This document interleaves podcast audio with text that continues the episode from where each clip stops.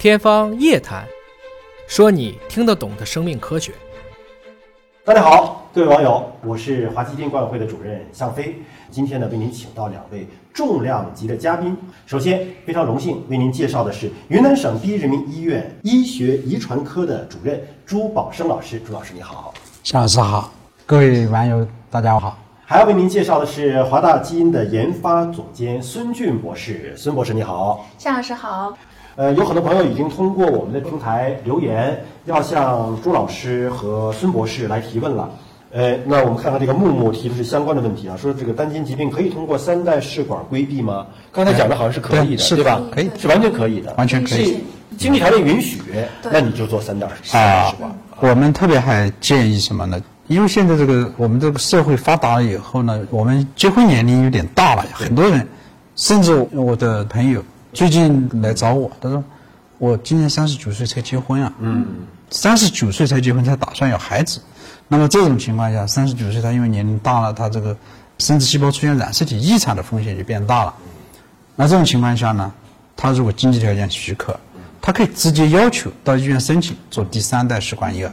那么做之前，我们这个单精病的携带筛查也一起做，做了以后呢。”哎，是不是携带者？胚胎染色体有没有问题？一起就解决了。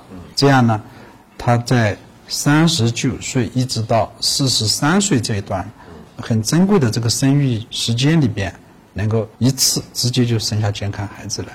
这是我们对大龄的这种新婚夫妇给出的一个建议。所以这个呢，也是朱宝生老师提到的，说预防是最有效的一个解决方案了。对，就这句话的背后的含义是什么呢？就说生下一个重症的孩子，你所付出的、投入的，那其实用任何的后驱的手段都很难去抹平父母的这种辛劳，对他们的付出。对，那么如果你能够提前就让自己生出健康的宝宝，那么这是最有效的。国家其实在这种健康中国当中也提到，就是防大于治。那么怎么防？你看看啊，这一九八零年，全世界最早采取携带式筛查来预防这个基因缺陷的国家。所以你看，以色列一九八零年对全国啊就开始做这样的一个地贫基因的这样的一个筛查。那么包括做这种发病率大于千分之一的严重的遗传疾病的筛查，是两千年就在做这个事情了啊。包括在二零一九年，这里面就有这个 SMA 的基因检测了，单独针对它。但是它是不是还没有做到说一百多种？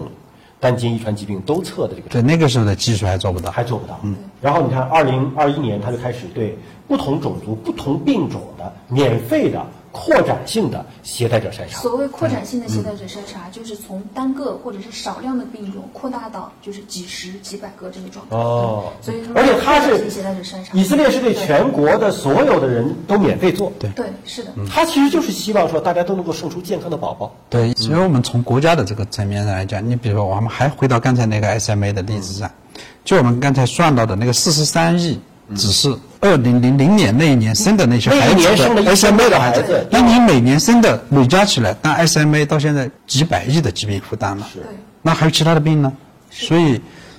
以色列的这个国家策略是对的，他这个经验现在全世界也有很多国家也这个学习了。比如说我们中国南方比较典型的一个稍微高发的遗传病就是地中海贫血。地中海贫血。我们南方十省从二零一五年开始呢就做国家的这个试点的筛查。你表面上看说，哎。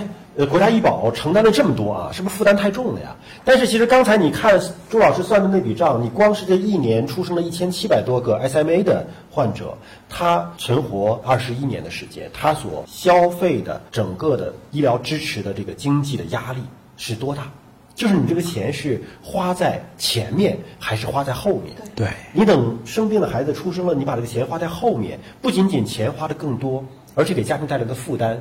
这种痛苦，还有精神痛苦、精神的压力，还有孩子的痛苦，对，嗯，其实更大。的。而以色列这样的一个国家的项目，你看，它二零一四年到二零一七年出生的 SMA 的患者是减少了百分之五十七。对呀，就是通过携带者筛查实现的。嗯，你可以看到，就是凡是做携带者筛查的国家，然后虽然发展历程上都是有少数病种到多病种的这个发展历程，但你可以看到 SMA 几乎是所有国家只要做携带者筛查，必定是他们首选的疾病之一。对我们看中国的台湾地区，它也对 SMA 的这个进行筛查。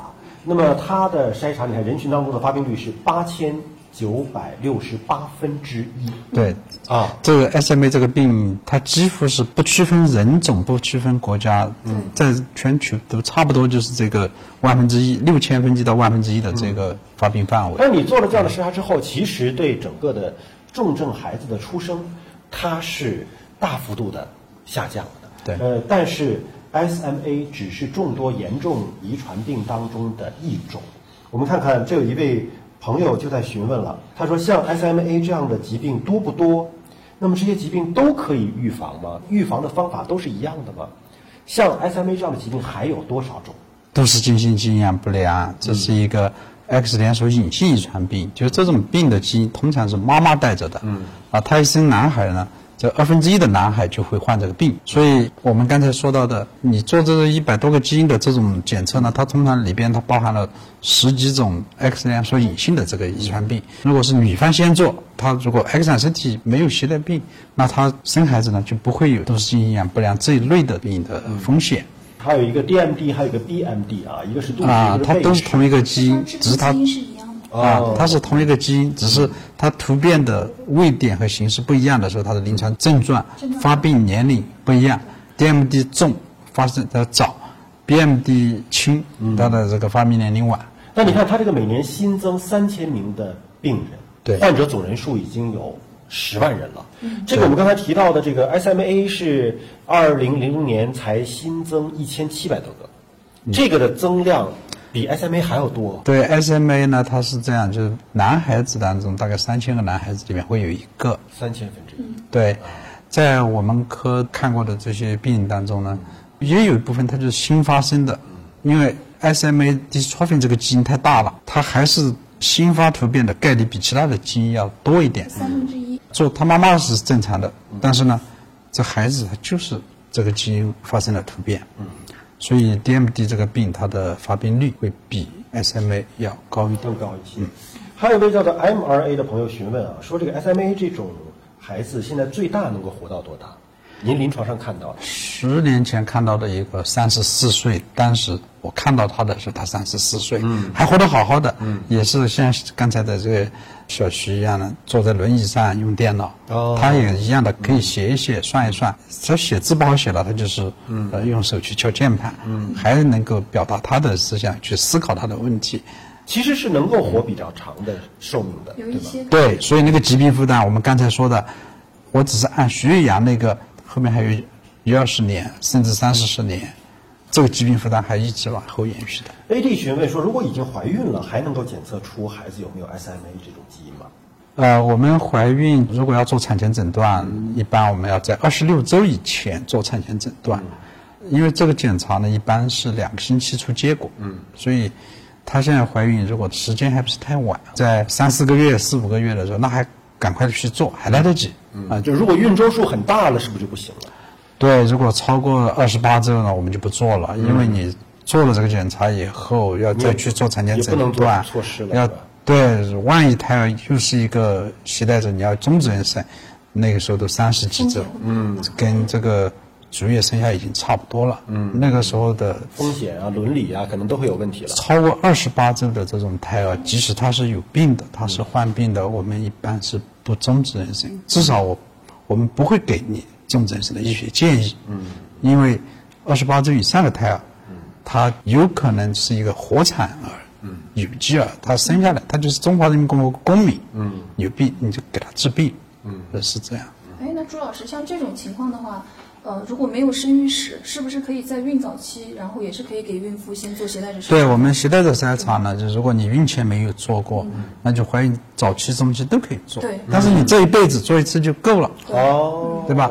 你这医生检测一次就知道了。对就无论你生多少次，然后对呃你做一一次检测没没问题，下次再生老二老三，但是如果有些新发的病种出现，是不是就得再测了？显性的新发，那个我们用其他的手段来解决。哦，